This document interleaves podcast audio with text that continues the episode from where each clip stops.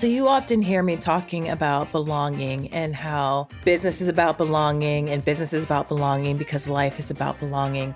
So, the past couple of episodes, we've been in this belonging series where I've been focusing on chatting with you about practical ways that you can make more of the people you serve, particularly those um, consumers from underrepresented and underserved communities, feel like they belong with you. But for many people, belonging can feel elusive and they're not really exactly sure what it feels like, what it looks like in practice. So, for this episode, I thought it would be really cool to hear firsthand from people, and these are all people who've been guests on the show um, previously, so you should recognize some of their voices. I thought it would be helpful for you to hear actual stories of belonging of different people from different backgrounds, different walks of life, different lived experiences, identities, to hear what their experiences specifically with different brands that stuck with them because they felt seen, supported, and like they belonged. So, after this short break, you're going to hear from several of my previous guests um, and you can hear their stories. Okay, I've got another podcast recommendation for you. It's Latinx in Power, hosted by Thaisa Fernandes. It's brought to you by the HubSpot Podcast Network, the audio destination for business professionals. This podcast features interviews with top level executives, entrepreneurs, and innovators from Latin America, aiming to demystify the tech industry by providing listeners with insider perspectives and insight from Latin American leaders who have succeeded in their fields. I like listening to this podcast because I like hearing from a broad diversity of voices and hearing from and learning from their experiences. One episode I'm super excited to dive into is the latest one Lead Generation Journey with Glenville Dixon Jr. Listen to Latinx in Power wherever you get your podcasts. First time this happened uh, was a Nike ad, which has done, you know, Nike has done great work. It, no brand is perfect, so this is not like I have hundred percent support in Nike all the time, etc. thing. But they did a Lunar New Year ad, which was you could tell that at the very least they consulted deeply with people that came from the Asian Canadian or Asian North American, you could say, community, which I'm from, because it put into perspective the exact feelings and the exact um, reactions that we were conditioned to have, et cetera, at that age when it came to this tradition of uh, red pocket money or lai see or something. I don't know um, uh, what the English term for it is, but like I think it's red packet money or something like that. Okay. So the tradition is that elders, and there's specific rules for this, but uh, people from the older generations give the younger generation red packet money. And as part of the you can say ritual is that when someone from the older generation gives it to you, like almost anything like a gift, you're supposed to kind of reject it first. It's not real rejection, uh, rejection, but you're supposed to say, you know, no, and then they insist, and then you take it. Or there are certain, you know, schools of thought too, and um, where it's like you, well, when you reject it, it's a sign of respect, right? Because, anyways, doesn't matter. I won't go into it, but uh, you're supposed to reject it, and then you know they insist and everything like that. So it was really funny because this commercial took it to an extreme and they were promoting you know their shoes and runners or something like that. So they tied that in really well where this aunt is giving a younger child red pocket money and she's supposed to say like no don't want to uh, i don't want to she insists.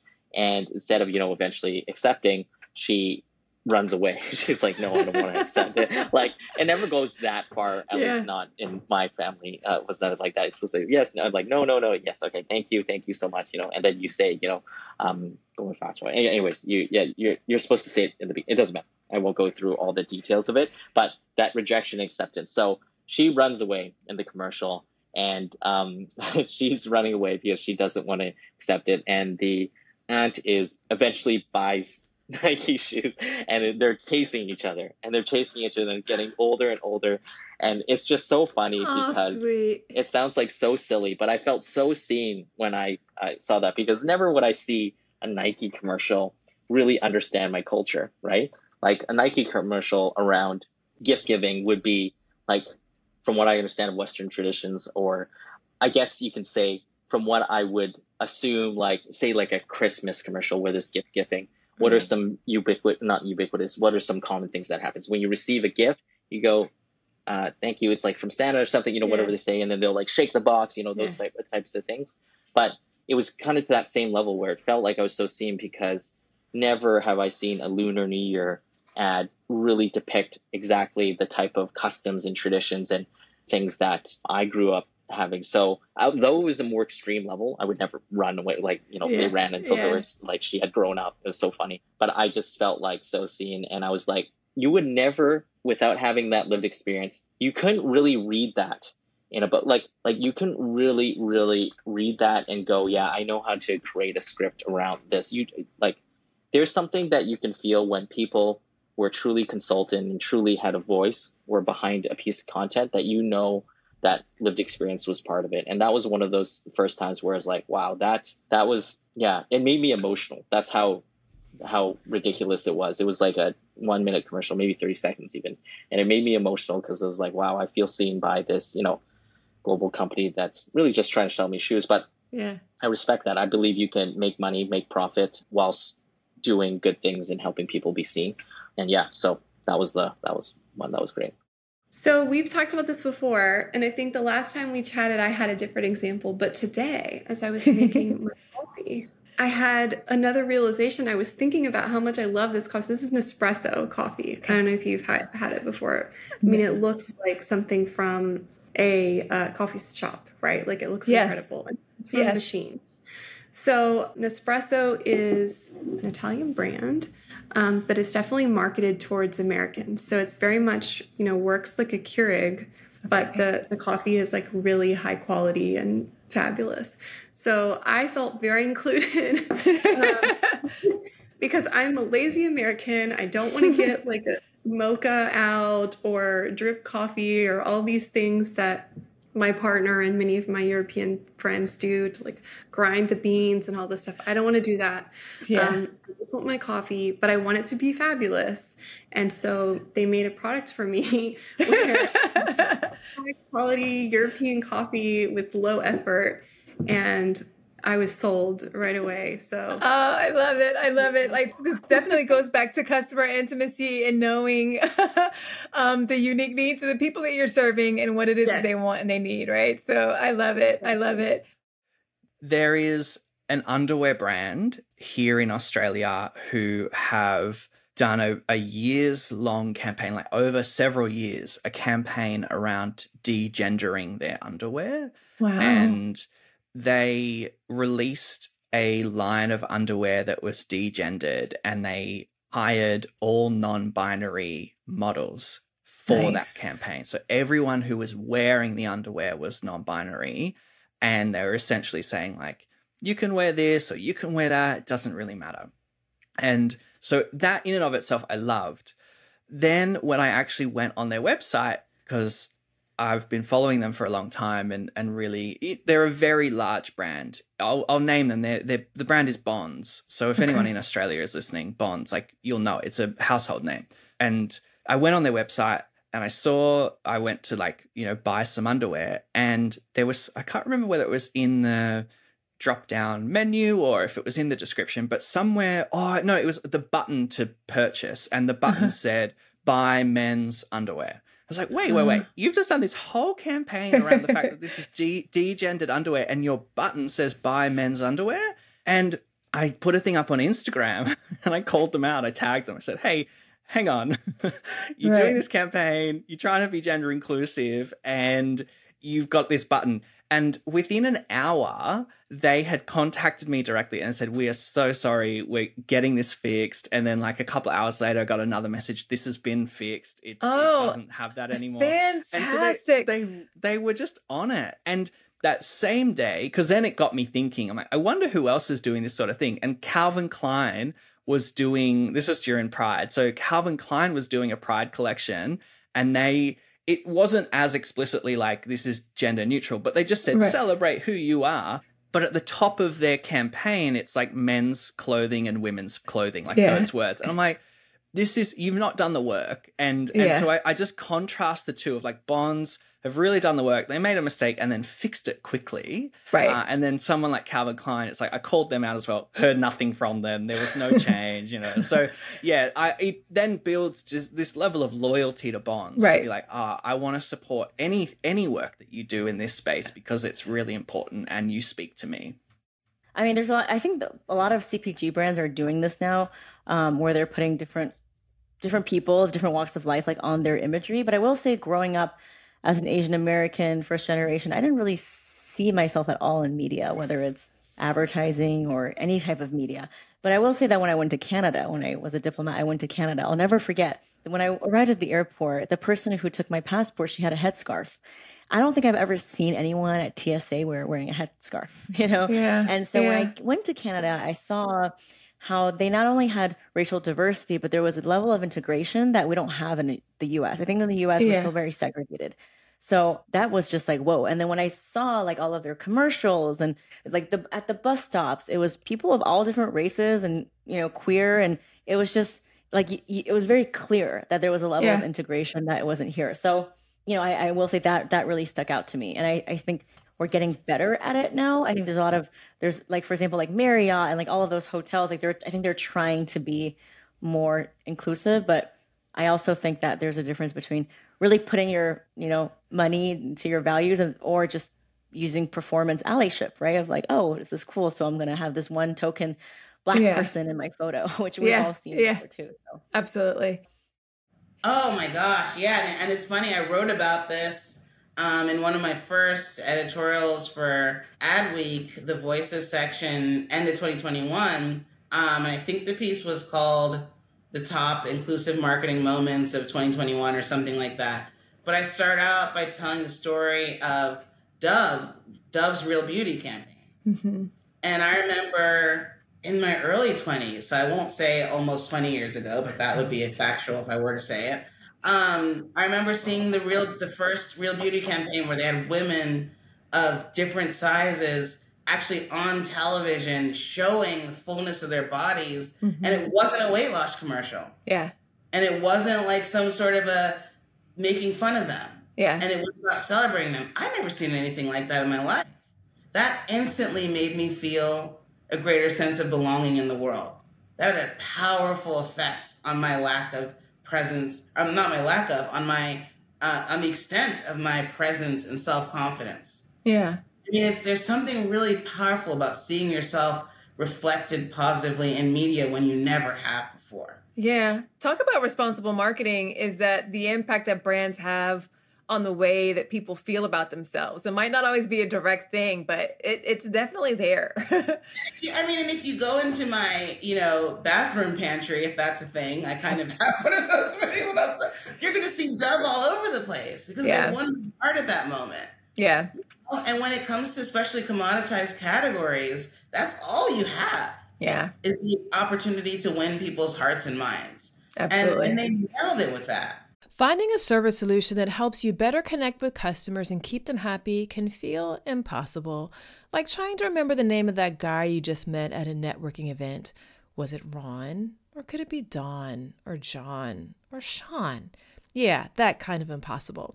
HubSpot's all new Service Hub can help. Well, with the service solution part at least. It brings service and success together on one powerful platform for the first time ever. With an AI powered help desk and an AI chatbot that handles frontline tickets fast. Plus, it comes with a customer success workspace that helps reps anticipate customer needs and a full 360 view of every customer so your go to market team can keep a pulse on accounts before trying to upsell or cross sell. Also, you can scale support and drive retention and revenue. And you know what that means better service and happier customers at every stage of the journey. Visit HubSpot.com slash service to do more for your customers today. Absolutely. I still remember that campaign. Yeah. Yeah. Yeah, I'm going to go a little broader. So, just, you know, a brand that comes to mind that I think has done a really good job of changing their own narrative to be more inclusive is Barbie. Yes, the Barbie movie is coming out, and there's lots of thoughts on that. But just talking about the dolls for a minute themselves, the actual Barbie dolls, um, one could say were problematic before in terms of the what they depicted and for women and girls and uh, body shape and skin color and hair color, etc. And you know that's I don't know the dates, but I'm going to say like the 90s and before that.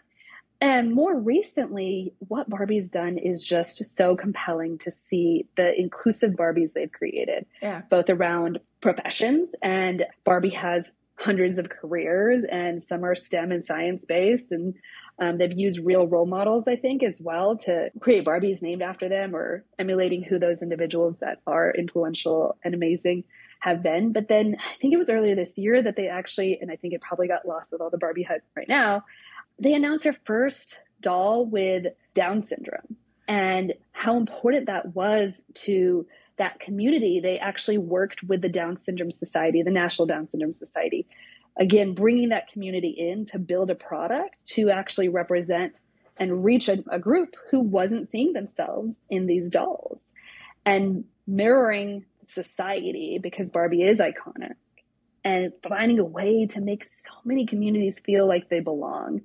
It's just an exciting brand journey that I've gotten to look at from the outside. Um, and played with Barbies myself when I was a kid. They, I didn't have these selections, so Yeah. that's one that's made me feel hopeful. Especially as a mom myself, I've been more interested to see how brands have evolved over time when it comes to children and getting inclusive mindset in children from an early age. Yeah. I played with Barbies myself and my selection was not quite very diverse, but Luna loves Barbies. She's got a- bunch of them and she's got quite the selection, right? Um and so I think that it, it is really a wonderful thing to see and just thankful that, you know, like our children's generation will grow up with this variety, right? Um, and diversity. So I think it's beautiful. I even saw last year, I think they had a, a Barbie with vitiligo, right? Like, so from who's got like different skin, like their skin looks different. And I was just like, this is, they've, they're covering a lot. So I think it's great. Absolutely. I think another children slash nostalgia brand that's making people feel bel- like they belong is Crayola.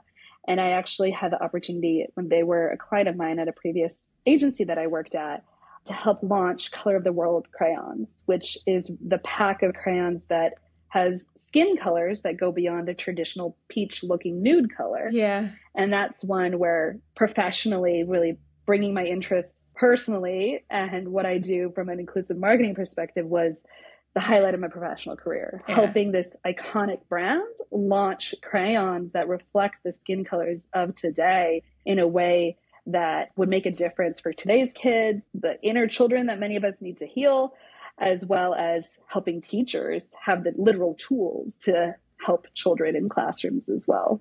Yeah. I love it. Oh, great question. um, I need to think about that. yeah.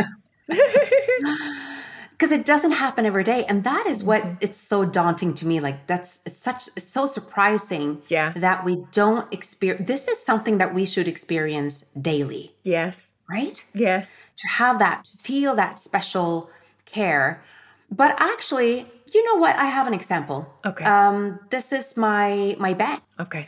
I needed to set up a new account for, you know, for my business. And now everything banking in Norway is online. Okay. And it was really hard to, for some reason, there there had some technical issues, didn't work, and I was complaining about it. And for me, I had no hopes of actually speaking to someone, but someone reached out to me Oh, wow. to tell me that we're so sorry that we're experiencing this issue. And they followed up every single day with me to make sure that I, you know, that it was in place, to make sure that they were letting me know that they were working on it. And they were so sorry that it was taking time.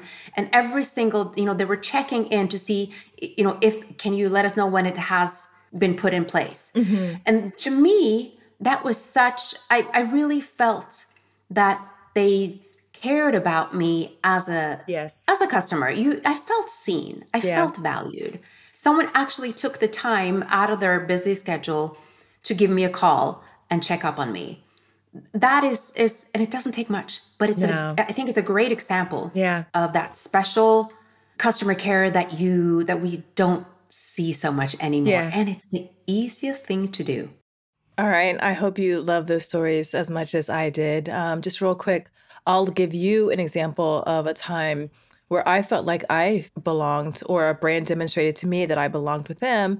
And it was a re- very recent example whenever Jonathan and I went to go eat at this restaurant called Cooper's Hawk. And I knew in advance that they had a pretty good selection of gluten free items on the menu because I had checked it out in advance. And their gluten free menu is quite substantial. And I was just really eager to try it. So, anyway, we went, we had a little date, and we, we went to this restaurant. Jonathan is also gluten free now, too. And we, I mean, they brought bread to the table. They brought gluten free bread to the table, and it was warm and it was delicious. And just the small gesture of, I mean, nine out of 10 times or 9.5 out of 10 times whenever I go to a restaurant, I can't eat the bread that they put on the table. Most places don't have gluten free bread available for people who, you know, are avoiding gluten, right? So, um, the, just the fact that this restaurant not only did they have this extensive gluten-free menu but they took the time to make gluten-free bread and brought it to the table. I mean i just felt so seen. I felt so quote unquote normal as a restaurant goer and i just really appreciate it and so the common thread for me with this experience of mine as well as all the other experiences that you heard about from the guests is it's really just about making people feel seen, making people who generally feel unseen, people who generally feel like they don't belong or who have a long history of feeling like they've been ignored by brands. Whenever a brand takes the time to just make them feel valued, make them feel cared for, make them feel like the the brand is being intentional about going out of their way to ensure that these consumers feel seen, supported, and like they belong. So, the thing that I want you to take away from this episode is that sometimes it's just the little things. It's not like these grand, over the top gestures. Sometimes it's just the smallest things that send the right and important signal that people are seen and that you get them, like you understand them at a deep core level, that you have a deep degree of customer intimacy for them, and you've taken steps to actually incorporate um, that intimacy in the experiences that you deliver. So I'm super curious to hear what your thoughts are on some of these stories, or even if you have your own story that you'd like to share about belonging or a time where a brand has made you feel like you belong as a consumer. Feel free to share. You can send your stories in written format. You can email them to me. You can shoot me a DM um, on social media, shoot me a voice message. I would just love, love, love to hear your stories and hear about if any of these resonated with you. That's it for today's episode. I would so appreciate it if you liked it, if you would share it with a friend, colleague, in your network and leave a rating review for it in your podcast player of choice. All that really does go a long way towards helping more people discover the show, which I love to think helps more of us practice inclusivity and make more people feel like they belong. Also, if you are not getting the inclusion and marketing newsletter, definitely let's remedy that. Go to inclusionandmarketing.com slash newsletter and you can get signed up. I'll drop a link to that in the show notes for you um, so you can access it easily. All right. Until next time, remember everyone, everyone, everyone deserves to have a place where they belong. Let's use our individual and collective power to ensure more people feel like they do. Thanks so much for listening. Talk to you soon.